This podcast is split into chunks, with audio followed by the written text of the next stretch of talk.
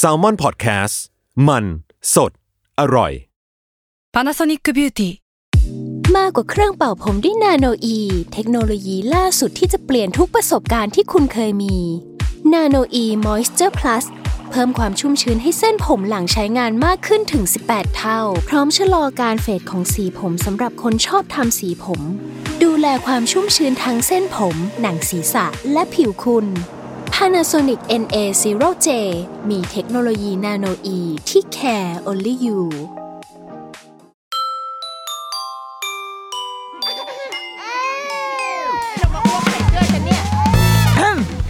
เดอะรุกี้มัมคุณแม่มือสมัครเลี้ยงกับนิดนก สวัสดีค่ะ เดอะรุกี้มัมคุณแม่มือสมัครเลี้ยงกับนิดนกกลับมาพบกันในวันจันทร์เช่นเคย แต่พูดไว้ก่อนเลยนะคะว่าวันจันทร์เนี้ยมันไม่เหมือนทุกจันทร์ที่เคยผ่านมา ถ้าสังเกตเสียงของดิฉันจะมีความภูมิฐาน ดูเป็นคนมีสง่าราศีนะคะ ขึ้นมานิดนึงเพราะว่าอะไร เพราะว่าในสัปดาห์นี้รายการของเรามีสปอนเซอร์เข้าแล้วจ้า เฮ้สัปดาห์นี้มันเป็นเรียกได้ว่าเป็นสัปดาห์ที่ฟ้าสีทองผ่องอัมภัยเข้าสู่รายการของเราแล้วจริง ๆนะคะ ซึ่งสปอนเซอร์ ของเราที่เล็งเห็นความสำคัญของแม่และเด็ก เป็นคนที่มีวิสัยทัศน์ในการใช้ชีวิตอย่างยิ่งยวดนะคะ นั่นก็คือไมโลนั่นเองเออเป็นสิ่งที่เรากินกันมานะคะ กินมาตั้งแต่เด็กอันนี้ในความข้อเท็จจริงก็คือกินจริง ๆ แต่ว่าสปอนเซอร์ไมโลในโหมดที่เขามาสนับสนุนรายการของเราค่ะ เป็นไมโลค่ะสองสูตรทางเลือกเพื่อสุขภาพ ทั้งสูตรไม่มีน้ำตาลทรายที่ไม่ได้หมายความว่ามันไม่หวานเลยนะจ๊ะ มันยังคงมีรสชาติหวานอยู่จากส่วนประกอบธรรมชาติ ไม่ว่าจะเป็นน้ำตาลจากมอลต์และนมแบบครบถ้วน นี่ อันนี้เป็นสูตรที่หนึ่งกับอีกสูตรหนึ่งคือสูตรน้ำตาลน้อยกว่า 30%ที่ยังคงให้มอลต์นมและโกโก้แบบเต็มๆอยู่ จะบอกว่ามันดีมากตรงที่เป็นทางเลือกเพื่อสุขภาพรูปแบบใหม่ที่ดีกว่าเดิม เพิ่มเติมคืออะไรหวานน้อย เพราะว่าคนรุ่นนี้เราต้องไงหวานน้อยใช่ไหมคะ แต่ว่าความเข้มข้นในแบบที่เป็นไมโลเนี่ยยังคงไม่เปลี่ยนแปลง เรียกได้ว่า ทั้งอิ่มอร่อยมีประโยชน์แล้วก็คุ้มสุดๆไปเลย นี่ พูดได้เป๊ะมากนะจ๊ะเคยลองกินแบบตอนที่ไม่รู้ด้วยว่าเขาจะมาสปอนเซอร์ฉันเห็นไหมเป็นคนดิฉันก็เป็นคนที่มีวิสัยทัศน์เหมือนกันที่ได้ไปกิน ตอนนั้นกินเอ่อซื้อในร้านสะดวกซื้อนี่แหละรสที่ไม่มีน้ำตาลเลยอะรสที่ไม่หวานเลยอะเพราะว่าก็มันไม่หวานเลยไง เวลาเราเดี๋ยวนี้เรากินกาแฟกาแฟ เราก็ต้องสั่งว่าไม่หวานใช่ไหมคะ แต่ว่าตอนนั้นไปซื้อมากินแล้วก็อ้าวก็หวานนี่หว่า คือมันยังหวานอยู่จริงๆเว้ยแต่ว่าถ้าอ่านข้างกล่องก็คือมันไม่มีน้ำตาลแล้ว แสดงว่าความหวานที่มันเกิดจากนมรสชาตินมจริง ๆ กับตัวมอลตัวโกโก้อะไรเงี้ยค่ะ รสชาติหวานของมันจริง ๆ มันก็เพียงพอกับเราแล้วเนาะเออ แต่ว่าตอนเด็กๆอะเราอาจจะแบบชอบความหวานแบบหวานปรี๊ดอะเราก็ enjoy กับไมโลสมัยก่อนที่เรากิน แต่ว่าตอนนี้ด้วยสุขภาพด้วยอะไร ใช่ไหมอายุก็ไม่ใช่น้อยแล้วนะคะ ดังนั้น ถ้ามีทางเลือกที่ความหวานน้อยกว่า เราก็เลือกหยิบ สิ่งนั้นนะคะ ซึ่งอันเนี้ยยืนยันจริง ๆ ว่ามันไม่ใช่หวานแบบมันไม่ใช่ความไม่หวานแบบกินไม่ได้อะมันยังหวานอยู่เลยเว้ยคือกินได้เลยแล้วว่าสำหรับผู้ใหญ่น่าจะ enjoyมากๆเลยนะคะ ลองกลับไปหาซื้อมาลองกันได้นะคะ เพราะว่าอย่างที่บอกเป็นสปอนเซอร์ที่มีรสนิยมและมีวิสัยทัศน์ดีมากๆนะคะ ปรบมือให้สปอนเซอร์ของเราอยู่ที่บ้านทุกคนด้วยค่ะ เฮ้กลับเข้ามาที่เรื่องของเราดีกว่านะคะ หมดช่วงของการขายของอย่างรุนแรงไปแล้ว กูขายแรงจริง ๆ ด้วย กลับมาที่เรื่องของเราเนาะไหนๆก็สปอนเซอร์ของเราอะพูดเรื่องจริงๆเขาไม่ได้บีบบังคับ ให้เราต้องแบบพูดเรื่องอะไรเลยนะ แต่ว่าก็รู้สึกว่าไหนๆเขาก็สร้างประเด็นคำว่าทางเลือกขึ้นมาให้แล้ว ใช่ไหมเขาเป็นคือไมโลปกติเราก็กินไมโลกันเป็นเป็นปกติตั้งแต่เด็กใช่ไหมคะแต่ว่าตอนนี้เขามีทางเลือกในแบบไม่มีน้ำตาลเลยกับแบบลดน้ำตาล ดังนั้นอะก็เลยคิดว่าอยากจะพิกอัพประเด็นคำว่าทางเลือกอะขึ้นมาคุยใน EP นี้ด้วยเหมือนกันนี่จะได้เป็นการแบบล้อไปกับธีมของสปอนเซอร์อะไรอย่างนี้นะคะ แต่ว่ามันไม่ใช่ทางเลือกแค่เรื่องนมละแต่ว่ามันเป็นทางเลือกของการเลี้ยงลูก เป็นเรื่องของการ balance ความขึงขัง แล้วก็ความหย่อนยานในเรื่องของการเลี้ยงลูกว่าเราจะแบบ เราจะตึงเมื่อไหร่ เราจะผ่อนเมื่อไหร่อะไรแบบเนี้ยค่ะ ในมุมของเราเนาะอาจจะไม่ได้ไม่ได้มีข้อสรุปหรือว่าคำแนะนำอะไรในฐานะผู้เชี่ยวชาญอะไรเงี้ย แต่ว่า เป็นมุมของคุณแม่ที่เลี้ยงลูกมาสามปีแล้วกัน ซึ่งคุณแม่คนอื่นบางคนเลี้ยงมาสี่ห้าปีอะไรแล้วด้วยนะคะ แต่ว่าอะโอเคเราผ่านมาสามปีเนี่ย เราค้นพบความตึงความหย่อนหรือว่าเราค้นพบทางสายกลางของการเลี้ยงลูกในแบบของเราหรืออย่างอะไรแบบนี้ เราว่าคุณแม่แต่ละ generation นะคะก็จะมี character หรือว่ามีวิธีการที่เขาดีลกับการเลี้ยงลูกอะที่ไม่เหมือนกัน ถ้าให้เราเราจะลองแบบนึกย้อนไปนะมีคนรุ่นเราใช่ไหมมีคนรุ่นคุณแม่ของเรา แล้วก็รุ่นคุณยายของเรา ซึ่งคือทวดของลูกเราถ้าไปยิ่งพูดยิ่งงงว่ะเออนั่นแหละคนสามรุ่นเนี้ย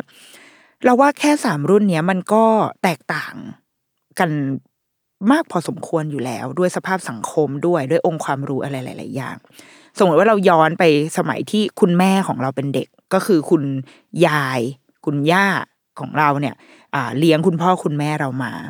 เราว่าสังคมสมัยนั้นมันก็เป็นยุคแบบฟีลแบบหลังสงครามโลกอะไรแบบนี้ไหมที่โลกมันยังเพิ่งจะเริ่มเข้าที่เข้าทาง จริง ๆ ก็ไม่ค่อยเข้าเข้าที่เข้าทางเท่าไหร่ด้วย มันเป็นช่วงแบบเพิ่งเกิดความแบบขัดแย้งมีปัญหาเศรษฐกิจสังคมอะไรมากมายใช่ไหมคะโลกมันค่อนข้างสั่นคลอนประมาณนึง แต่โอเคพอจบสงครามปุ๊บ มันก็เข้าสู่การจัดระเบียบโลกครั้งใหม่ เราว่าคนในยุคนั้นอะ มันมันมีเรื่องให้ต้องโฟกัสเยอะมาก แบบว่าต้องอจัดดูแลครอบครัวดูแลตัวเองกัดปากกัดตีนทีบสั่งเนื้อสั่งตัวอะไรแบบเนี้ย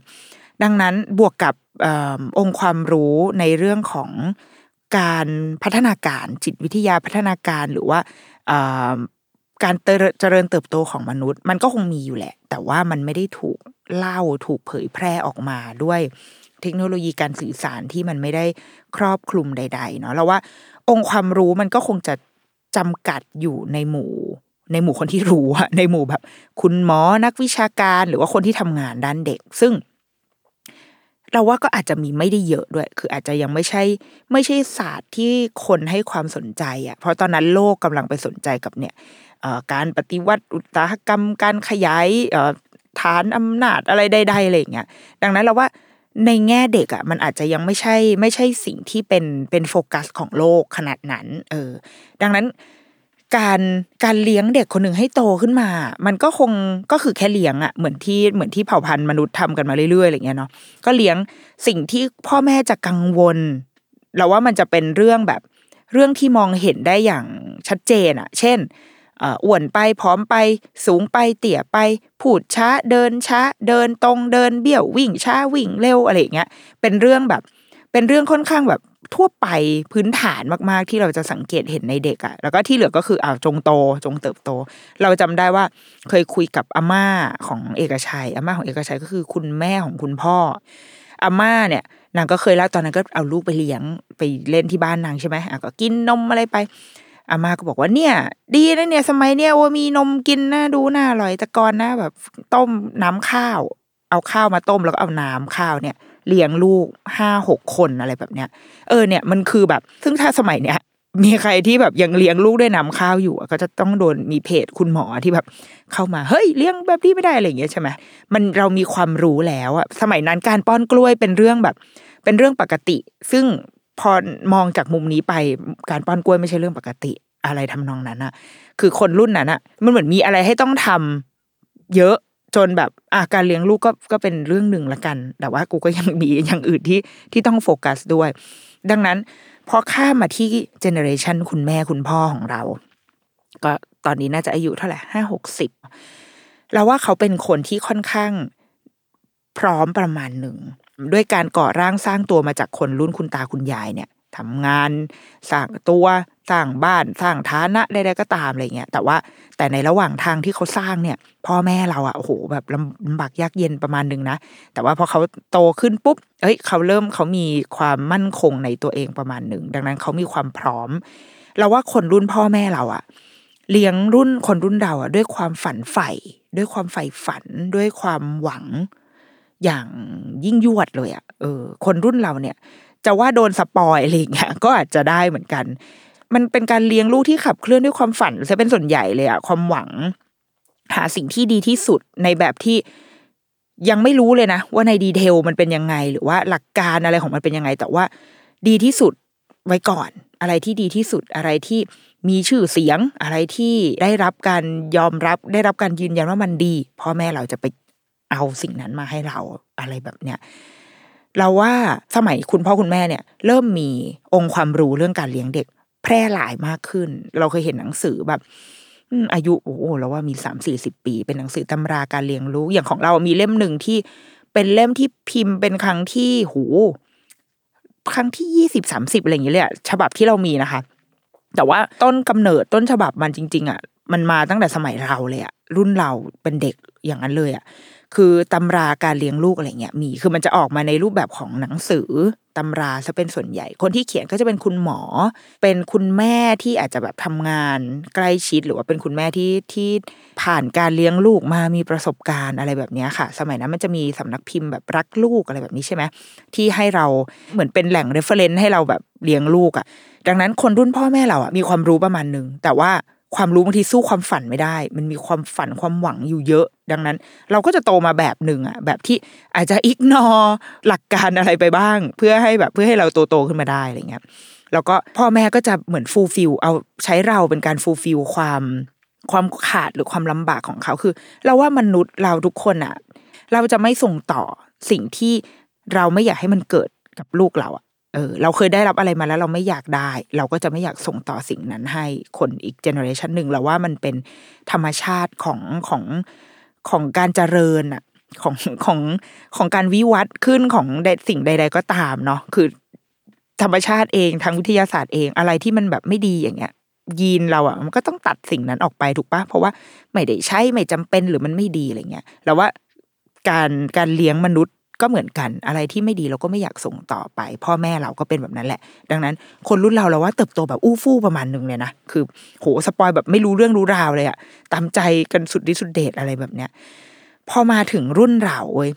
โตมาด้วยความฝันใฝ่ใฝ่ฝันของพ่อแม่อย่างยิ่งยวดประมาณหนึ่งก็ถามว่ามีความสุขกันไหมก็เราว่าก็น่าจะ happy กันเนาะเหมือนกับแบบ ได้รับความดูแลเป็นอย่างดี แต่ว่าเราก็อาจจะมีบางจุดที่เหมือนกลายเป็นความกดดันอะไรแบบเนี้ยด้วย เพราะว่ารุ่นเราเป็นรุ่นที่ก็ค่อนข้างแข่งขันกันอย่างอย่างดุเดือดในเรื่องการเรียนเรื่องอะไรก็ตาม มีการจัดลำดับนู่นนี่เนาะแต่ว่าด้วยองค์ความรู้แล้วว่าตอนนี้โลกอะสปอตไลท์มันเริ่มมาส่องที่เด็กมากขึ้น การเลี้ยงดูเด็กการเจริญเติบโตของเด็ก พัฒนาการเด็ก วงการ parenting เนี่ยมันใหญ่ขึ้นมาก มันบูมมากในยุคของเราตอนเนี้ยนะตอนเนี้ยที่เราอยู่ อย่างในบ้านเราในประเทศเราเนี่ย เราว่าช่วงสิบปีมาเนี้ย มันเริ่มมีความรู้ที่แบบกระจัดกระจายแพร่หลายออกไปอย่างรวดเร็วและรุนแรงมากอะ่ะ เราจำได้ว่าเราตามเพจคุณหมอประเสริฐเนี่ย ตั้งแต่แบบหูเราว่ามีหกเจ็ดปีที่แล้วอะ่ะ คือตามตั้งแต่ยังไม่ได้มีลูกเลยจำได้ว่าแบบอ่านหมอประเสริฐมา ซึ่งตอนนั้นก็ตอนนั้นอาจจะเป็นแฟนเก่า แฟนใช้คำว่าแฟนเก่า แฟนคลับของคุณหมอที่แต่ก่อนคุณหมอแกจะเขียนเรื่องหนังแกเขียนวิจารณ์หนัง วิจารณ์พวกหนังสือการ์ตูนพวกอะไรอย่างเงี้ย มันก็จะมีแฟนของแกกลุ่มหนึ่งแล้วก็มีมีแฟนที่อ่านเรื่องการแบบเลี้ยงดูเลี้ยงลูก parenting อะไรของแกด้วยส่วนหนึ่งอะแต่ว่าในยุคเนี่ยพอผ่านมาหกเจ็ดแปดเก้าปี ผ่านมาจนถึงทุกวันเนี่ยเฮ้ยความหมอประเสริฐมันมัน mass ไปแล้วอะจำได้ว่าตอนนั้นเราตามเรายังแบบ คนตามแกยังไม่เท่าไหร่ แล้วก็แกก็ยังเขียนอะไรอินดี้ กันจริงๆแกก็อินดี้มาตลอดอยู่แล้วเนาะเออแต่ว่าพอตอนนี้มันมันแบบมัน mass มากมันกลายเป็นแบบ กลายเป็นสิ่งที่ทุกคนรู้จัก คุณพ่อคุณแม่ทุกคนรู้จัก แล้วก็ตื่นรู้มากๆ นี่คือนี่ยกเคสแค่หมอประเสริฐคนเดียวนะคะ ที่เหลือคุณหมออื่น ๆ นักวิชาการอื่น ๆ หรือแม้กระทั่งองค์ความรู้ใด ๆ เกี่ยวกับเรื่องเด็ก มันเยอะมากแล้วเราว่าคนรุ่นเราอะ พ่อแม่รุ่นเนี้ยค่ะ มีความหิวข้อมูล หิวความรู้ เพราะว่ามันเหมือนเรารู้แล้วว่า ไอ้ที่เราโตมา มันก็ดีแหละ แต่มันก็มีไม่ดีเหมือนกัน ดังนั้นเราจะซ่อมแซมหรือว่าเราจะเข้าใจไอ้สิ่งเนี้ยได้ยังไง มันไม่ใช่แค่ว่าเรารู้ว่าการป้อนกล้วยไม่ดี เราว่าไม่พอสำหรับคนรุ่นเรา เราต้องการรู้ด้วยว่า เพราะอะไรทำไมการป้อนกล้วยไม่ดี เรารู้ว่าการอ่านหนังสือกับลูกมันดี แต่เราไม่ได้ต้องการรู้แค่นั้นอะ เราต้องการรู้มากกว่านั้นว่า เพราะอะไรมันเกิดอะไรขึ้นในสมอง เซลล์ประสาทเกิดอะไรขึ้นอะไรเงี้ยเราว่ามันคือความหิวความตื่นรู้ของพ่อแม่รุ่นเรา บวกกับเทคโนโลยีการสื่อสารทั้งหลายแหละที่มันแบบมันพร้อมแล้วอะมันพร้อมที่จะฟีดข้อมูลให้เรา มันก็เลยทำให้คนรุ่นเราอะมันถูกท่วมไปด้วยด้วยข้อมูล ด้วยตำราด้วยแบบด้วยความองค์ความรู้ต่างๆ อยากรู้อะไรอ๋อแค่ search ไปแม่งขึ้นมาหมดเลยแล้วก็แบบ หรือจะไปอ่านหนังสือก็มีอีกเยอะมากแบบโหในหนังสือ parenting นี่คือมันหลากหลายมากอะมีทุกเรื่องครอบคลุมหมดกินนอน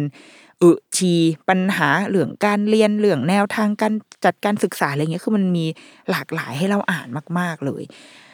เราว่าในทางหนึ่งมันเป็นข้อดีนะ ถ้าเราทำอะไรอย่างมีความรู้อะถูกไหมเหมือนเราเราเรียนหนังสือมา ถ้าเรารู้ทฤษฎีอะเหมือนเวลาเรียนคณิตศาสตร์อย่างเงี้ย ถ้าเรารู้ว่าสูตรทั้งหลายแหละสูตรฟิสิกส์สูตรคณิตศาสตร์เนี่ย ส่วนใหญ่เราจะจำที่ปลายทางใช่ไหมคะแต่ว่า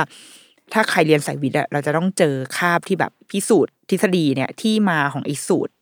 ไอ้ทั้งหลายแหละที่เราท่องท่องกันเนี่ย มันจะต้องมีคาบแบบ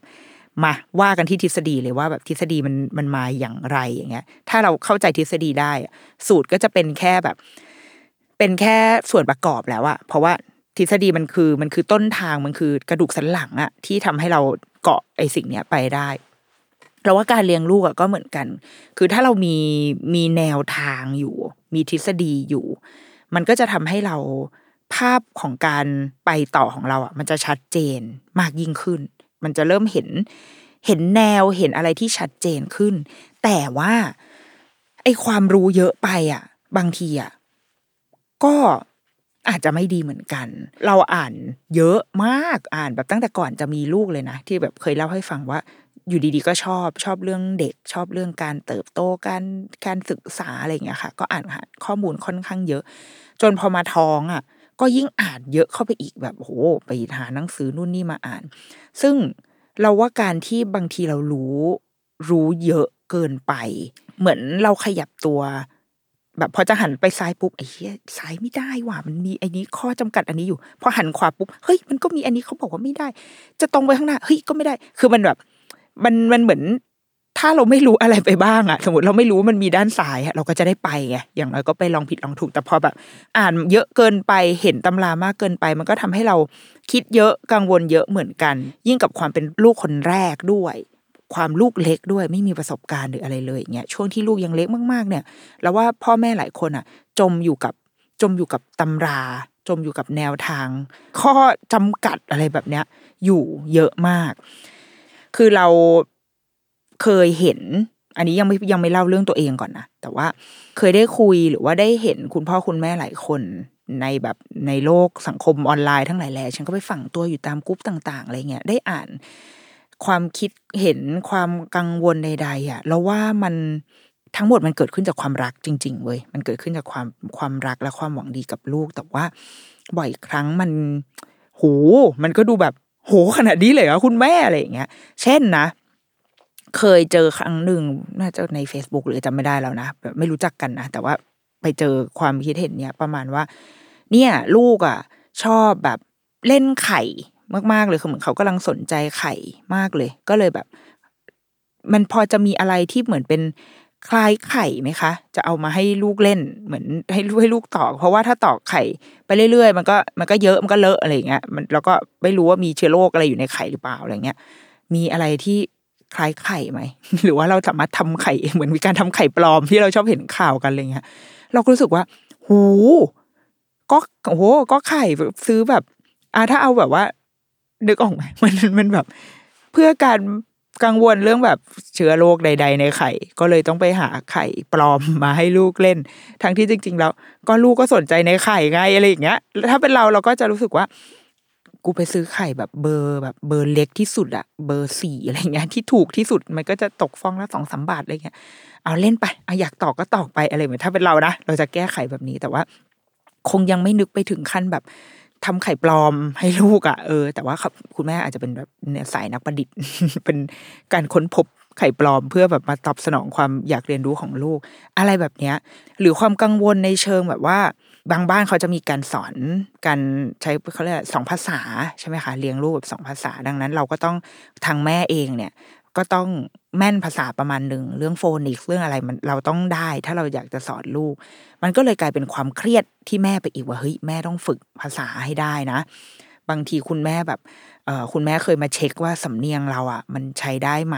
แล้วก็แบบอัดเสียงมาเลยให้ให้คุณแม่คนอื่นในกลุ่มแบบช่วยกันคอมเมนต์อะไรอย่างเงี้ยคือเรารู้สึกว่า เออ มันดีมันมันคือความใส่ใจจริง ๆ เว้ยมันคือความแบบความรักอะแต่ว่าเราว่าบางทีมันก็อาจจะแบบ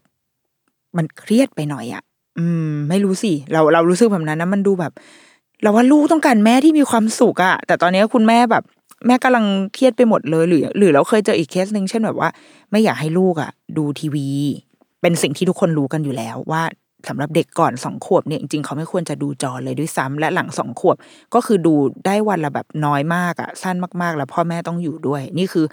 คือองค์ความรู้ที่ได้รับการยอมรับแล้วในระดับโลก WHO แบบให้แนวทางให้ guideline มาเลย คือช้าที่สุดยิ่งดี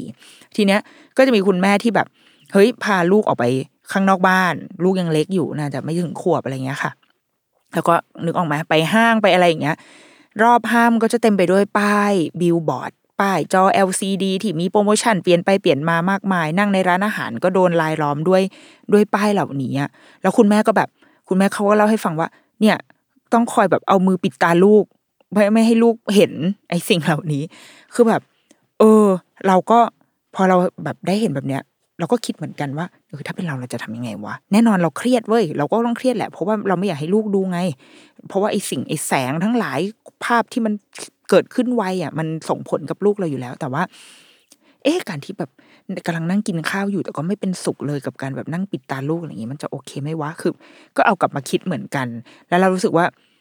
ทั้งหมดนี่มันคือความรักอะ มันคือความรักแต่ว่า พอในชีวิตจริง มันไปด้วยกันไม่ได้กับตำราที่เราเคยอ่านอะ มันกลายเป็นความเครียดอะ มันกลายเป็นความ เป็นความกดดัน เรารู้สึกว่าเราทำได้ไม่ดีพอทำไม่ได้ไม่ดีสักทีอะไรอย่างเงี้ยเราเราเคยอ่านคุณแม่บางคนจริงๆนะคือติดตามอยู่ห่างๆเพราะว่าไม่ได้รู้จักเป็นการส่วนตัว แต่ว่าติดตามอยู่ห่างๆจริง ๆ แล้วเรารู้สึกว่าแบบ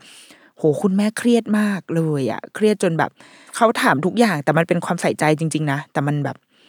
โหมันเป็นความใส่ใจในเลเวลแบบโอ้ยเหนื่อยอะเรายังเหนื่อยแทนอะไรอย่างเงี้ย เลย เลยรู้สึกว่า เออ หรือเราเอง ต้องหาทางที่เป็นสายกลางวะ พระพุทธเจ้าสอนเอาไว้ดีแล้ว ตรัสไว้ถูกต้องแล้วว่า สายพินตึงไปก็ขาดใช่ไหมหย่อนไปก็เล่นไม่ได้เล่นไม่เพราะทางพินที่เพราะก็คือพินที่ขึงได้อย่างตึงพอดีแล้วก็ต้องเล่นเป็นด้วยนะคะ ถ้าเกิดทุยถ้าเกิดว่าเล่นไม่เป็นแล้วก็มันก็จะไม่เพออยู่ดี อ่า ดังนั้นเดี๋ยวเราเดี๋ยวขอมาคุยต่อในเรื่องเสียงพินของไม่ใช่เสียงพินนะเราในเรื่องของเราต่อเนาะว่าไอการ ค้นหาความตึงหย่อนและกลางของเราอะของเราบ้างเพราะเมื่อกี้เมาส์คนอื่นไปเยอะละของเราบ้างจะเป็นยังไง หลังโฆษณาค่ะ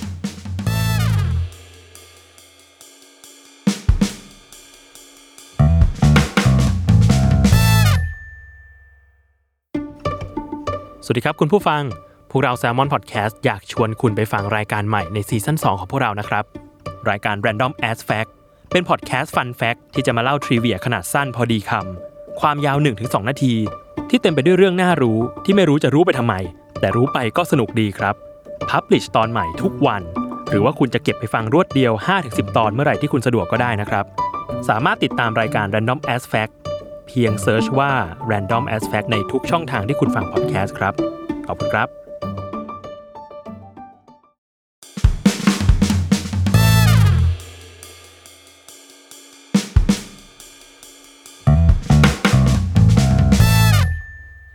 กลับมาด้วยเสียงพินดินถิ่นอีสานของดิฉันนะคะ อย่างที่บอกว่าเราอะมีข้อมูลรับข้อมูลมาค่อนข้างเยอะเหมือนกัน และช่วงแรก ๆ เราก็ตึงแต่ว่าเราตึงเลย พยายามทำให้มันเป็นไปตามแบบ ข้อมูลที่ได้ ความรู้ที่ได้รับมา เราว่าเรื่องที่ยกตัวอย่างได้ง่าย ๆนะอาจจะเช่นเรื่องการนอน คือการนอนเนี่ยจริงๆเคยพูดไปในอีพีเรื่องการนอนไปไปแล้วเนาะคือมันเป็นความตั้งใจของเราตั้งแต่ยังไม่คลอดเลยด้วยซ้ำว่า ลูกกูจะต้องนอนดะนอนเอง แล้วนอนเร็วนอนยาว คืออย่ามารบกวนการนอนของฉันอะไรเงี้ยเป็น เป็นปณิธานเลยคือ ยิ่งใหญ่กว่าเรื่องว่า ลูกจะเรียนโรงเรียนอะไรอะไรอย่างเงี้ยนะคือ ขอให้ลูกนอนยาวเพราะว่าแม่อยากนอนหวงแหนการนอนของตัวเองมาก ดังนั้นเราก็ก่อนจะคลอดเนี่ยเราก็อ่านหนังสือที่มันเกี่ยวกับการ train ลูก train เด็กให้นอน อ่านข้อมูล เข้าเว็บไซต์นู่นนี่อะไรเงี้ยค่ะ จนพอถึงช่วงที่จะฝึกนอนอะ คือเราก็เราก็พยายามตาม guideline เพราะว่าไม่รู้จะถามใครไง คือ เวลาถามแบบคุณแม่รุ่นพี่อย่างเงี้ย คือทุกคนก็จะแบบแม่งไม่ได้ทำไม่ได้ คือมันมันเกิดความ fail อะดังนั้นแต่เราไม่อยาก fail เพราะว่าลูกกูต้องนอน เป็นเป็นปณิธานที่ต้องทำให้ได้ ก็เลยไม่มีทางไม่มีตัวช่วยไม่มีที่ปรึกษาก็เดินตาม guideline ในหนังสือมาตลอดไว้ว่าเออต้องทำแบบนี้ทำแบบนี้นะ ซึ่ง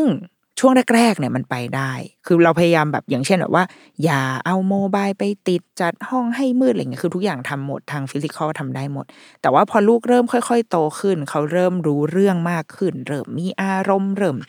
มีความรู้สึกมีความต้องการใด ๆ เฮ้ย ลูกเริ่มไม่แบบไม่ follow ขนาดนั้นแล้วไม่ราบรื่นอย่างที่อย่างที่คิดแล้ว มันมีวันวันแรกที่ลูกตื่นมากลางดึก แล้วก็อยากจะทำให้ลูกแบบ สงบสลบไปได้ด้วยตัวเองได้ด้วยการแบบว่า ไม่อุ้มไม่อะไรอย่างเงี้ยโหวันนั้นเป็นวันที่ตำรามันตีกับความรู้สึกข้างในมากเลยอะคือถ้าตามตามตำราเนี่ยคือ เฮ้ย ไม่ต้องอุ้ม หรือถ้าอุ้มก็คืออุ้มแล้ววางวางวางเสร็จลองอ่าวางแล้วก็อ่าอุ้ม อุ้มแบบไม่มีอารมณ์อะไรอะไรประมาณเนี้ยคือไม่ได้แบบ ไม่ได้แบบนอนนะลูก แต่ก็อุ้มอุ้มแล้วบอกว่าหนูต้องนอนนะอะเดี๋ยวลงไปนอนเตียงนะ แล้วก็แล้วก็ดีลกับลูกแบบเนี้ย คืออันเนี้ยคือ วิธีการที่ตำราให้ไหวเว้ยแต่ข้างในใจคือแบบโหแบบลูกกูร้องไห้จน จะเป็นปมในวัยสามสิบประวัติลูกอายุสามสิบแล้วแบบไปเล่าให้เพื่อนฟังว่าแม่งเนี่ย มีปัญหาชีวิต เพราะว่าแม่แม่ให้นอนยาวตอนตั้งแต่ตอนแบบสามเดือนอะไรอย่างเงี้ยคือตอนนั้นแบบ มันตีกันมาก เพราะว่าสิ่งที่เกิดกับลูกอะ มันเป็นเหมือนเราซื้อหวยอะเราไม่รู้มันจะถูกหรือเปล่าอะ เราไม่แน่ใจเลย แล้วเราไม่มี แม้ว่าตำรามันจะมันจะเคียงข้างเรามาแค่ไหนก็ตามอะ แต่เมื่อถึงเวลาที่เราอยู่หน้างานอะ เราไม่สามารถหันไปถามตำราได้ว่าแบบเฮ้ยมึง มันเป็นแบบเนี้ย ตอบกูหน่อยว่ากูต้องทำยังไงตำรามันพูดไม่ได้แบบ เราไม่มีที่ปรึกษาเลยอะ มันต้องแบบมันต้องด้นไปด้วยตัวเองอะไรเงี้ย ตอนนั้นอะเป็นวันที่รู้สึกว่า เอาไงดีวะกูต้องไปต่อแบบตามต่อหรือว่า หรือจะพอแค่นี้หรือจะหยุดแต่พอจะหยุดก็แบบถ้าสิ่งที่ทำไปทั้งหมดอะก็ไม่ได้เพราะว่าอะไรเงี้ย ตีกันมาก แต่ว่าจนสุดท้ายคือตามคือเราพยายามจะยึดตามแบบตำราให้มากที่สุด แต่ผ่านการครุ่นคิดก่อน ผ่านการตริตรองก่อนว่า ที่เขาบอกให้เราทำแบบนี้เพราะว่าอะไร ไม่ใช่ว่าแบบทำตามไปเลยอะแต่ว่าอยากเห็นเหตุผลที่อยู่ภายใต้ข้อแนะนำนั้นก่อน ว่าที่เราให้ทำแบบนี้ที่เขาให้ทำแบบนี้เพราะว่าอะไร เช่น ที่เขาบอกว่าอะถ้าเด็กตื่นมาเนี่ย เราอย่าไปแบบ เหมือนอย่าไปสนใจอะ อย่าไปเทคว่ามันเป็นโอ้ยเรื่องใหญ่โอ้ยลูกตื่นแล้วต้องมาทำอะไรต้องไปเข้าไปปฏิสัมพันธ์อะไรมากมายอะไรอย่างเงี้ยเพราะว่าเออเราก็มานั่งคิดดูว่าเออทำไมวะเพราะอะไร ถ้าคิดถึงเราในตอนเนี้ย เวลาเรานอนอะ เวลาเราตื่นขึ้นมา ตอนกลางดึกอะ สิ่งที่เราอยากทำต่อก็คืออยากนอนถูกปะเพราะว่าเพราะเราอยากนอนไงทุกคนทุกวันนี้ทำงานอยู่ยังอยากนอนเลย แต่ว่าเด็กเนี่ย บางทีเขาตื่นมา เขาไม่รู้ว่าจะนอนต่อได้ยังไง นึกออกไหมเพราะว่าชีวิตเขามันยังใสมากๆ ยังไม่รู้วิธีการที่จะทำให้ตัวเองหลับได้ ก่อนหน้านี้แม่เคยอุ้มมาตลอด เคยใช้นม กินนมแม่ กินนมขวดมาตลอด แต่ตอนเนี้ยตื่นมากลางดึก อยากนอนตกใจทำไงดีคะ คุณแม่ช่วยด้วยอย่างเงี้ยเออ แล้วก็บางคนตื่นมา อยากเล่น พอไม่นอนไม่ได้ก็งั้นเล่นละกัน เพราะว่าชีวิตกูเกิดมาเพื่อเล่น ก็อยากจะชวนแม่เล่นตอนตีสาม เราก็เลยเข้าใจว่า อ๋อคำแนะนำที่เขาให้มา เพราะว่าสุดท้ายแล้วอะมนุษย์เราต้องนอนไง ดังนั้นเราก็เลยจะบอกลูกโดยไม่รู้ว่าลูกเข้าใจหรือเปล่าด้วย ก็บอกว่าลูกเราไม่เราไม่กินกันนะ ตอนตีสามเนี่ยไม่มีใครกินกันนะลูกแบบแม้จะมีร้านข้าวต้มโต้รุ่ง แต่ว่าโดยทั่วไปแล้วอะเราไม่กินอะไรกันตอนตีสามเวลาเวลาตีสามเป็นเวลานอนนะ ก็จะพูดกับเขาแบบเนี้ยไปเรื่อยๆ โดยที่ตำราไม่ได้บอกให้เราพูดแบบนี้ แต่ว่าเราอะคิดว่า ด้วยเหตุผลเบื้องหลังที่มันอยู่ภายใต้เรื่องเนี้ยมันคือมันคือเรื่องของการที่ว่าเวลานี้เป็นเวลานอนแค่นั้นเองไม่ใช่เวลาเล่น หรือว่าถ้าหนูตกใจหนูตื่นขึ้นมา สิ่งที่หนูควรจะต้องทำคือ พยายามค้นหาวิธีที่จะทำให้ตัวเองนอนหลับไปด้วยตัวเองได้อะไรแบบเนี้ยเนี่ยคือเหตุผลเบื้องหลังของการฝึกให้เด็กนอนยาว แล้วเราคิดว่าพอเราเข้าใจไอเหตุผลเบื้องหลังตรงนี้แล้วอะมันทำให้ พอต้องมาถึงหน้างานในการปฏิบัติจริง ๆอะมันผ่อนคลายลง เหมือนเราก็จะหาวิธีการที่เป็นของเราไม่ได้เดินตามตำราแบบร้อยเปอร์เซ็นแล้วอะไรแบบนั้นนะคะเออ มันก็ทำให้เราเริ่มเริ่มหย่อน มากขึ้น เริ่มมีมีแนวทางมีสไตล์เป็นของตัวเองที่เข้ากันกับกับตัวเราและลูกของเราด้วย เออ แล้วว่าเรื่องเนี้ยน่าจะเป็นเรื่องหนึ่งที่เราเคยประสบกับความตึงเกินไปของตัวเองเหมือนกัน อีกเรื่องหนึ่งที่เราว่าเราเคยตึง แล้วก็ตอนนี้น่าจะเริ่มหย่อนมาบ้างแล้วก็คือเรื่องการกิน อย่างที่เคยเล่าแล้วว่า ลูกเราเนี่ยจะกินแบบกินเอง BLW ซึ่ง เอ่อ Baby Led Winning เนี่ยในตอนนั้นสามปีที่แล้วเนี่ย มันยังไม่ได้แบบเป็นสิ่งที่แมสขนาดเนี่ยทุกวันนี้มันแมสมากเลยอะเข้าไปในเว็บไซต์อะไรในกลุ่ม Facebook กลุ่มอะไรเงี้ยมีคนพูดมีเพจที่ทำเมนู BLW มากมายเลย แต่ณวันที่เราจะให้ลูกกินอะมันอินดี้มากอะไม่ค่อยมีองค์ความรู้เกี่ยวกับเรื่องนี้เท่าไหร่ดังนั้น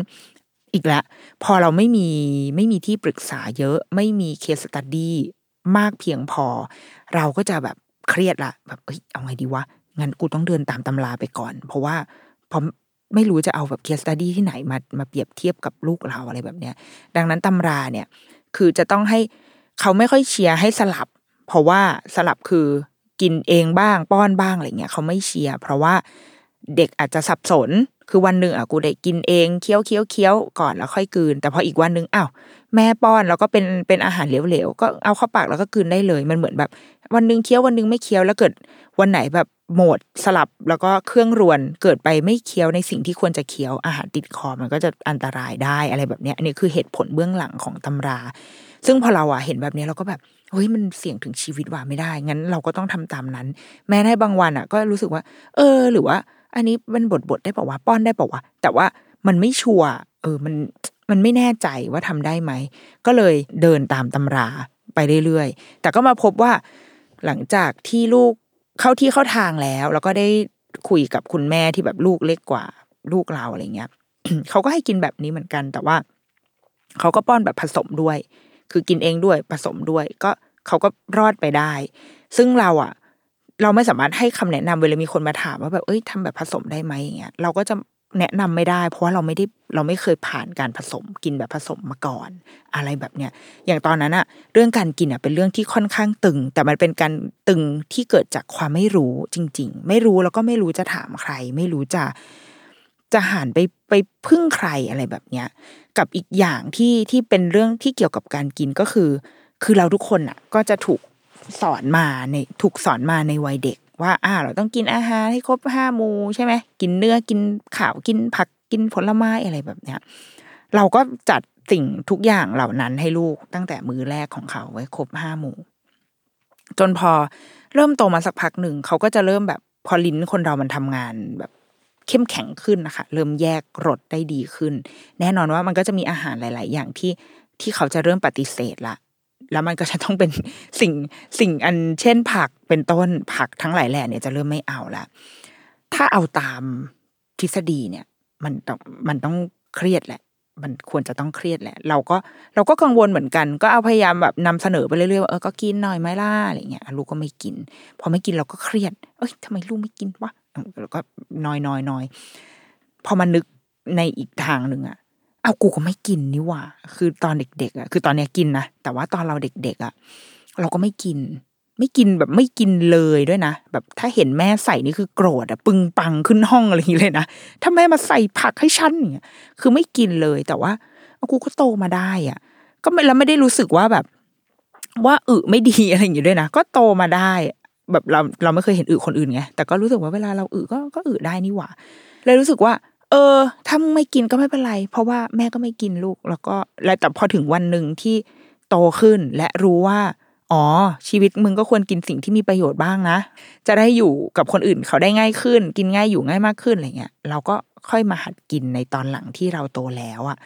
มันเหมือนถ้าเรายังไม่รู้เหตุผลเราก็จะไม่ทำไงแต่ตอนนั้นรู้เหตุผลละแบบเริ่มเข้าใจโลกมากขึ้นอะก็เลยกินอะไรแบบเนี้ยดังนั้นอย่างเรื่องการกินผักอะเราก็เลยจะไม่ซีเรียสเลย ดังไม่กินก็อะไม่เป็นไรไม่กินก็ไม่กิน ถ้าวันไหนอยากกินก็กินละกัน ก็กินให้เขาเห็น ซึ่งเราเองก็ไม่ใช่คนกินผักเก่งอยู่แล้วอะเออ ก็กิน กินบ้างมื้อไหนมีกับกินมื้อไหนไม่กินกับไม่กินอะไรเงี้ยเออดังนั้น เราก็ทำให้เขาดู แต่วันหนึ่งถ้าเกิดเขาอยากกินเขาก็จะเขาก็จะกินของเขาเอง อันเนี้ยเป็นเรื่องที่ที่เราหย่อนหย่อนลงมาบ้าง พอก็พอจะรู้ว่าจริง ๆ แล้วไม่กินก็ไม่เป็นไรเราก็ไม่กินเหมือนกัน แล้วคนเรามันก็ต้องมีสิ่งที่ไม่ชอบกินได้ มีสิ่งที่ชอบมาก แล้วก็มีสิ่งที่ไม่สั่งอะไรอย่างเงี้ย ไม่งั้นโลกนี้มันจะมีแบบก๋วยเตี๋ยวไม่ใส่ถั่วงอกผัดไทยไม่ใส่ถั่วงอกทำไมใช่ปะเพราะว่าไม่ใช่ทุกคนที่จะชอบกินถั่วงอกไง มันก็เลยเป็นเหมือนแบบ พอยิ่งเลี้ยงลูกโตขึ้นเรื่อยๆอะค่ะ เราจะเริ่มจูนเสียงได้แหละเสียงพินแต่ละเพราะฉันใช้คาว่าเสียงพินแล้วดูแบบดูไพเราะ มันเหมือนเราจะเริ่มตั้งค่าแบบสายพินอันเนี้ย ได้ประมาณหนึ่งแล้วว่าว่า อ๋อ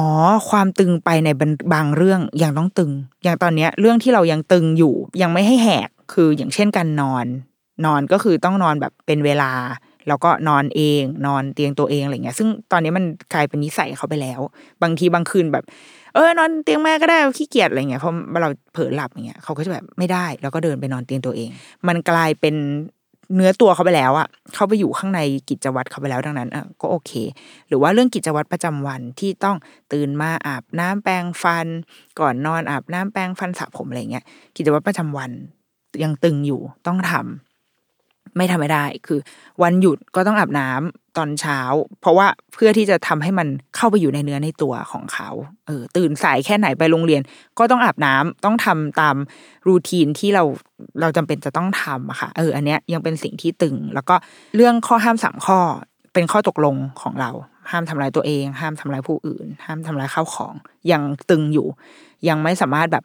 อ่าเนี่ยหยวนหยวนอะไรเงี้ยไม่ได้ เออยังยังรักษาสิ่งนี้เอาไว้อยู่ แล้วก็รวมถึง พวกกติกาในที่ที่เขาไป เช่น อย่างเขาจะไปแบบเขาจะมีนันนุนเขาจะเรียนคลาสดนตรีของเขาอย่างเงี้ย ซึ่งในคลาสดนตรีเนี่ย มันจะมีข้อ มันไม่เชิงเป็นข้อห้ามแหละ แต่ว่ามันเป็นเป็นแนวทางว่าเฮ้ยถ้าเกิดว่าเด็กอะรู้สึกไม่พร้อม รู้สึกแบบยุกยิกยุกยิกหรือว่า เริ่มไม่ได้โฟกัสกับสิ่งที่เรากำลังทำกันอยู่ กิจกรรมที่ในห้องกำลังทำกันอยู่ให้คุณแม่อะพาออกไปก่อน การพาออกไม่ใช่การลงโทษ แต่ว่าเป็นการเหมือนการชิฟโฟกัสอะค่ะว่า เฮ้ย มึงแต่เมื่อกี้มึงลอสไปละกลับมาพร้อมไหมถ้าพร้อมเข้า ถ้ายังไม่พร้อมอยู่ต่อก่อน แล้วเอาทำตัวเองให้พร้อมก่อนอะไรแบบเนี้ย พาเขาออกไปจากสภาพแวดล้อมแบบจากความเหม่อเหม่อ เออให้ให้แบบอ๋อเหมือนโดนตบหน้าเหมือนเอาน้ำเหมือนเอาเอ่อน้ำเย็นราดแล้วแบบมึงกลับมา เออ ซึ่งอันเนี้ยเรายังรักษากติกา พวกกติกาใด ๆ ที่ที่ไปตามที่ต่างๆ ในสังคมที่เขาก็จะมีข้อห้ามข้อยกเว้นของเขาอย่างเงี้ยก็ต้องเคารพ เพราะมันก็คือกติกาของสังคม เนี่ยคือสิ่งที่ยังตึงอยู่ แต่นอกนั้นอะหยวนหยวนโหไปเยอะมากแล้วนะอย่างถ้าสมมติว่า เรื่องกลับมาที่เรื่องการกินอีกทีนะเช่นแบบว่าเรื่องรสชาติ คุณพ่อคุณแม่อะไรเงี้ยเราก็จะได้รับตำรามา อย่างเวลาเราทำอาหารมื้อแรกๆของลูกอะค่ะ ทุกตำราจะเขียนกันหมดว่าไม่ต้องปรุง คือเป็นอาหารที่รสชาติยังไงก็อย่างนั้นเลย แบบผักหนึ่งก็ให้มันเป็นผักรสของผักไปเลย แล้วก็เกลือเกลืออะไรไม่ต้องใส่เลย เพราะว่าเด็กยิ่งเล็กเนี่ย การทำงานของไตอะค่ะ มันยังไม่เข้มแข็งมาก ดังนั้น ถ้าเราแบบไปปรุงรสอะไรให้เขาเยอะ มันก็จะทำงานหนักเกินไป แล้วเด็กไม่จริง ๆ ไม่ได้ต้องการเกลือ ไม่ต้องการรสชาติขนาดนั้นด้วยแล้วมันก็จะมีแบบแนวทางการเลี้ยงลูกที่แบบให้ให้เด็กได้รับแบบรสชาติที่เป็นธรรมชาติ รสชาติที่เป็นกลางมากที่สุด เพื่อให้เขาเป็นนักกินที่ที่ดีในอนาคต ไม่ติดรสชาติหวานเกินไปเค็มเกินไปอะไรแบบเนี้ย ซึ่งอันเนี้ยเป็นสิ่งที่ เราเชื่อว่าพ่อแม่รุ่นเนี้ยได้อ่านได้เห็นกันทั้งหมดอยู่แล้ว ซึ่งเราก็เป็นแบบนั้นแหละ ช่วงแรกๆเราก็ไม่ปรุงไม่อะไรเลยเว้ยจนพอเริ่มแบบ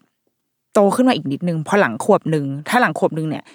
ในคำในตำราก็จะบอกว่าอะเริ่มปรุงได้นิดหน่อยบางๆ แต่ว่าเราอะก็จะเอาบางทีเราเอาสะดวกด้วยคือ เราทำอาหารแล้วก็เรากินกับลูกไงแต่ว่าอาจจะแบ่งส่วนของลูกที่แบบปรุงน้อยหน่อยอะไรแบบเนี้ยซึ่งไอ้คำว่าปรุงน้อยหน่อยของเราอะเราว่ามันเยอะ เยอะสำหรับ เยอะถ้าเทียบกับในตำราที่เขาต้องการอะแต่ว่า บางทีเราปรุงของเราเหมือนเขาเรียกไงทำหม้อเดียวกันไปเลยอะคือขี้เกียจจะมาแบบแบ่งหม้อเล็ก เพราะว่าเข้าใจไหมการแบ่งหม้อเล็กก็คือการล้างหม้อเพิ่มอีกหนึ่งใบ อะไรแบบเนี้ยแล้วตัวเราเองก็ยังไม่ได้พร้อมที่จะกินอาหารจืดแบบ จืดชืดขนาดนั้นอะแต่ว่าลดถามว่าลดไหมลดดีกรีรสชาติความเข้มข้นไหมลด ตัวเราเองก็จะได้ลดด้วย แต่ว่ามันก็ยังอร่อยอยู่อะมันก็ยังเป็นรสชาติที่อาจจะเยอะจัดเกินไปสำหรับเด็กอะไรแบบเนี้ย แต่ว่าเราก็รู้สึกว่า เออ ช่างมันเถอะคืออ้าวจะติดก็ติดละกูไม่สนละ เพราะว่าอยากได้ความสะดวกด้วยประมาณหนึ่งเราจะได้ทำ ชีวิตเรามันมีเรื่องให้เหนื่อยมาก พออยู่แล้ว ขอซื้อความสนุกด้วยกันแม่ขอต้มผักเนี่ยหม้อเนี้ยแล้วก็เรากินด้วยกันนะลูกแล้วลูกมันก็จะเข้มข้นหน่อยก็ไม่เป็นไร หรืออย่างเช่นการกินขนม ถ้าคุณหมออะไรเงี้ยก็จะบอกว่าเฮ้ยให้มันช้าที่สุด อย่าให้กินเยอะ อย่าให้รีบกินเพราะว่าเดี๋ยวเด็กจะติดของหวานอะไรแบบเนี้ยค่ะ ซึ่งเราก็ไม่อย่างไอ้พวกลูกอมอะไรเงี้ยก็คือยังไม่เคยได้กินเลยนะขนมที่เขาจะได้กินก็อย่างเงี้ยไอติม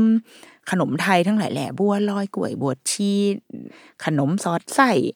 ขนมชั้นขนมนั้นนนคือเจ้าหญิงแห่งวงการขนมไทยนางกินได้ทุกอย่าง ขนมอะไรเหล่านี้คือแน่นอนมันมีรสชาติหวาน ขนมมันก็ต้องหวานอร่อยถูกไหมซึ่งในทางในทางคุณหมอก็จะไม่ค่อยอยากให้กินหวานมากเกินไปเท่าไหร่ เพราะว่าไม่อยากให้เด็กติดหวาน เออ ซึ่งเราก็รู้สึกว่าใช่ยอมรับว่ามันต้องเป็นแบบนั้นแหละ เด็กก็ไม่ควรกินติดหวานเพราะว่าเดี๋ยวในอนาคตมันก็จะยิ่งไปกินก๋วยเตี๋ยวกับโหถมน้ำตาลเข้าไปอะไรแบบเนี้ย แต่ว่ามันก็อร่อยอะ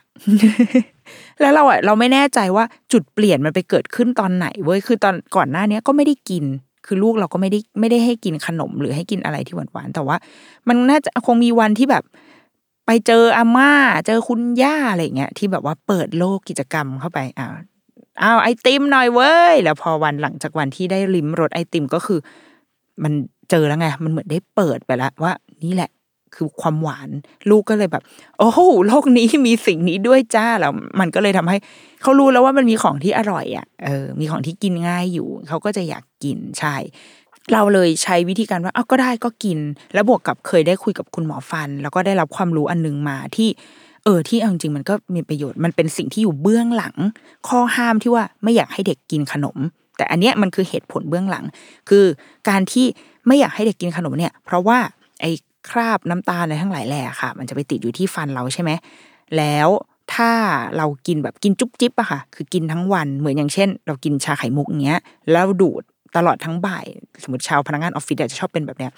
ซื้อน้ำชงมา แล้วก็วางเอาไว้ที่โต๊ะแล้วก็ดูดดูดไปก็พิมพ์ไปดูดเสร็จแล้วก็วางวางแล้วก็พิมพ์พิมพ์แล้วก็ดูด แก้วหนึ่งกินไปประมาณสองชั่วโมงอะไรเงี้ย คือแบบเนี้ยโอกาสที่ฟันจะผุอะมันจะมีเยอะ เพราะว่าในปากเราอะมันไม่ได้หยุดหวานเลย คือมันมีมันเราฟีดความหวานเข้าไปเสมอ แต่ถ้าเกิดว่าเรากิน สมมุติเรากินชาไข่มุกเข้าไปฟึบหมด แล้วก็ไปบ้วนปากล้างปากอะไรก็ตาม มันเหมือนความหวานมันเข้าไป แล้วก็ จบไปอะเพราะว่าในในธรรมชาติเองในปากเราอะมันจะมีกระบวนการที่ที่พยายามทำให้ค่าในปากมันเป็นค่าค่ากลางค่าเบสอยู่แล้วเออเป็นกระบวนการธรรมชาติ แต่พอเราไปเติมเข้าไปเรื่อยๆกินเข้าไปเรื่อยๆกินเข้าไปเรื่อยๆไอกระบวนการนี้มันก็เลยไม่ได้เกิด ดังนั้นอะกับเด็กๆอะคุณหมอเขาเลยบอกว่าจริง ๆ มันก็กินได้แหละ ถ้าในโลกจริงอะเนาะคือในในโลกของหมอเนี่ยคงไม่อยากให้กิน แต่ในโลกความเป็นจริง กินได้ แต่อย่ากินจุบจิบ และอย่ากินขนมที่มันติดฟันอะไอพวกแบบ อารมณ์แบบตังเมอะไรอย่างเงี้ยที่มันเหนียวติดฟัน เพราะว่าถ้ามันไปติดที่ฟันมันเอาออกไม่ได้ ความโกรธความหวานทั้งหลายแหละมันก็มันก็จะติดอยู่ที่ฟันไงแล้วบางทีแปรงไม่สะอาดอีกอะมันก็ยิ่งไปกัดกินผิวฟันอะไรอย่างเงี้ยค่ะ เออ พอเรารู้ความรู้อันเนี้ยก็เลยทำให้แบบอ๋องั้นก็แสดงว่ากินได้ กินแต่ว่าเราดูแลให้ดีแค่นั้นเอง ให้ลูกกินหวาน กินขนม แล้วเราก็บ่วนปากกินน้ำตาม แล้วก็อย่ากินจุ๊บจิ๊บ แล้วก็ไม่กินแบบขนมอะไรที่มันเหนียวเหนียวกรอบๆที่มันติดฟัน อย่างพวกมันฝรั่งมันติดในฟันได้ เราผู้ใหญ่ก็ยังเป็นบ่อยเลยเนาะติดตามร่องฟันอะไรแบบนี้ค่ะ เนี่ยมันคือความรู้ที่ที่พอเราได้รับมาแล้วก็งั้นเราก็หย่อนได้เหมือนอย่างนมอย่างเงี้ยสมมติสปอนเซอร์ที่น่ารักของเราอย่างนมไมโลอย่างเงี้ยมันอร่อยเพราะมันหวาน ถูกปะแบบเรากินกันมาตั้งแต่แบบ ตั้งแต่เด็กแต่เล็กเนี้ยค่ะ เราเราจะชอบกินไมโลในวันที่รู้สึกว่าอยากมีพลัง เพราะหรือเพราะเห็นว่าหน้ากล่องมันมีรูปคนเตะบอลวะก็เลยรู้สึกว่า อย่างช่วงเรียนอย่างเงี้ยสมัยเรียนวันไหนที่ต้องแบบไปเชียร์กีฬาอะไรเงี้ยโอ้โหโดบไมโล เพราะว่าจะรู้สึกว่าตัวเองจะมีพลังมากขึ้น เราก็กินรสชาติแบบนั้นมาตลอด แต่ว่าเออด้วยเทคโนโลยีหรือด้วยอะไรก็ตามในโลกทุกวันเนี้ยมันทำให้เราสามารถลดความหวานลงมาได้ คือลูกยังได้รับรสชาติหวานอยู่ แต่ว่าเป็นความหวานที่ที่มันถูกตัดทอนลงไปแล้วอะแต่ยังอร่อยอยู่อะเออ แล้วว่าการที่มันมีทางเลือกแบบนี้มาให้อะค่ะหนึ่งคือไม่มีน้ำตาลเลย แต่ยังคงรสชาติหวาน อันเกิดจากหวานธรรมชาติ กับอีกแบบก็คืออะสำหรับคนที่ยังตัดใจไม่ได้ ยังต้องมีน้ำตาลอยู่ เอาก็ได้ แต่ก็ลดความหวานของมันลงมาอย่างเงี้ยเรารู้สึกว่ามันเป็นทางเลือกที่ที่ดีอะที่ดีสำหรับ ผู้บริโภคสำหรับพ่อแม่ให้เราหย่อนได้ อย่างที่บอกว่าเรารู้แล้วว่า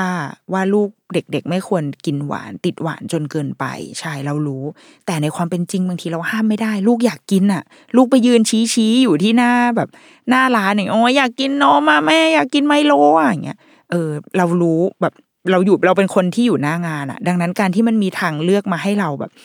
มาช่วยชีวิตเราอะว่า อ๋อได้อยากกินไมโลใช่ไหมได้ แล้วก็หยิบ ขวดหยิบเอ่อกล่องที่มันเป็นหวานน้อย กล่องที่มันไม่มีน้ำตาลมาให้ลูกอย่างเงี้ยมันก็ยังเป็นไมโลที่ลูกกินแบบไม่รู้ไม่รู้ตัวงงๆแบบเออเออใช่ใช่เนี่ยไมโลมันเพราะรสชาติมันยังเป็นรสชาติเดิมแค่ลดความหวานลงมา เราว่าเนี่ยแหละ มันคือทางสายกลางอะมันคือความหย่อนที่ทำให้แม่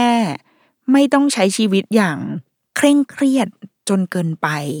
อืม เรารู้แหละ เราเชื่อว่าทุกคนรู้ดีชั่วหมดอะไรแบบทำได้ทำไม่ได้อะไรเงี้ยเราคือคนที่อยู่หน้างานอะ เราไม่ใช่คนเขียนตำรา เราไม่ใช่คนที่แบบถืองานวิจัยอะไรเงี้ย แต่เราคือคนที่อยู่หน้างานดังนั้น มันก็เป็นเรื่องของพ่อแม่แต่ละคนแหละว่าเราจะปรับยังไงเราจะดัดแปลงยังไงให้ตัวเราเองและลูกอะยังมีความสุข เพราะว่าสุดท้ายแล้วอะสิ่งที่ลูกต้องการอะ มันไม่ใช่แค่ดีเทลเลยว่ากินหวานไม่กินหวานนอนยาวหรือนอนสั้นทำไอ้นู่นทำไอ้นี่คือมันดีเทลเหล่านั้นใช่เว้ยมันเป็นการสร้างเสริมให้ให้เขามีชีวิตที่แข็งแรงมั่นคงอะไรเงี้ย แต่ว่าสิ่งที่ลูกมองเห็นมากกว่าก็คือแม่ที่มีความสุข แล้วก็แม่ที่เลี้ยงเขาด้วยความเข้าใจ ให้เหตุผลอะไรประกอบกับเขาได้อะไรเงี้ยเราว่าลูกต้องการสิ่งนี้มากกว่า ถ้าคุณแม่มีความสุข มันอาจจะชีวิตเรามันอาจจะไม่ได้แบบโอ้โห perfect ร้อยเปอร์เซ็นต์ ไปหมดทำถูกต้องตามตำราไปหมด ซึ่งบางทีเราก็ไม่รู้ว่าทำไมจะต้องทำถูกต้องตามตำราหรือว่า เป็นที่คนรุ่นเราที่ว่าเราเราถูกเลี้ยงมาให้แบบให้ให้มีความ perfect ประมาณนึงอะไรเงี้ยเนาะต้องได้เกรดสี่ล้วนอะไรเงี้ยเราก็เลยรู้สึกว่าเราต้องทำให้ถูกต้องตามข้อสอบที่เขามี checklist มาให้ทำซึ่งจริง ๆ แล้วชีวิตมันอาจจะหย่อนในบางเรื่อง บางก็ได้ ถ้าเราเข้าใจเหตุผลที่อยู่เบื้องลึกเบื้องหลังของสิ่งเหล่านั้น ถ้าเราเข้าใจอะ เราว่าเราจะมีความสุข มากขึ้นในการเลี้ยงลูก และแน่นอนว่าความสุขของเราอะมันจะส่งไปที่ลูกอยู่ดี แล้วเราว่าไอการที่เราหย่อนบ้าง สร้างทางเลือกอะไรขึ้นมาบ้างในการเลี้ยงลูกอะค่ะ มันก็ทำให้ลูกเองอะเขาก็ได้รับสิ่งนี้ไปจากเราเหมือนกัน คือเขารู้ว่าชีวิตมันมีทางเลือกนะเว้ยชีวิตมันไม่ใช่ว่าจะต้องทำอันนี้ แล้วก็ต้องไปทางนี้ตลอดออกมาไม่ได้เลย หย่อนไม่ได้เลย เพราะว่าโลกในยุคหน้ามันจะไม่มีทางที่จะแบบที่จะเป็นแบบนั้นได้อีกต่อไปแล้วอะมันจะต้องคอมเพลมไพร์ประมาณหนึ่งเลยอะกับการที่จะอยู่กับความหลากหลายแตกต่าง เพื่อที่จะมีชีวิตอย่างมีความสุขบนโลกที่มันโอ้โห อะไรก็ไม่รู้ขนาดนั้นนะเราว่ามันคือทัศนคติในการใช้ชีวิตที่ลูกจะได้รับไปจากเรา คือการสร้างทางเลือกให้กับให้กับทุกๆสิ่งว่า เฮ้ย ถ้าอันนี้มันตึงไปทำให้เครียดเรา เราหย่อนมันลงมา นิดหนึ่งหาจุดตรงกลาง แล้วก็เพื่อที่ชีวิตจะไปต่อได้เงี้ยแล้วว่าสิ่งเนี้ยลูกจะได้รับจากเราแน่นอน แล้วว่ามันคงมันน่าจะมีประโยชน์ กับทั้งตัวลูกแล้วก็ทั้งกับตัวเราด้วยนั่นก็คือว่าเราจะมีความสุขนั่นเองค่ะ เอาล่ะเดรุกิมามสัปดาห์นี้ที่แพรวๆไปด้วยแสงไฟแล้วก็รัศมีแห่งการมีสปอนเซอร์เข้านะคะ ก็ได้จบลงไปแล้วนะคะ ขอบคุณไมโลมากเลยนะคะสำหรับ การเข้ามาเป็นส่วนหนึ่งของรายการ The Rookie Mom ในสัปดาห์นี้นะคะ และสัปดาห์หน้าเรามาพบกันใหม่จะเป็นเรื่องอะไรรอติดตามค่ะ สวัสดีค่ะ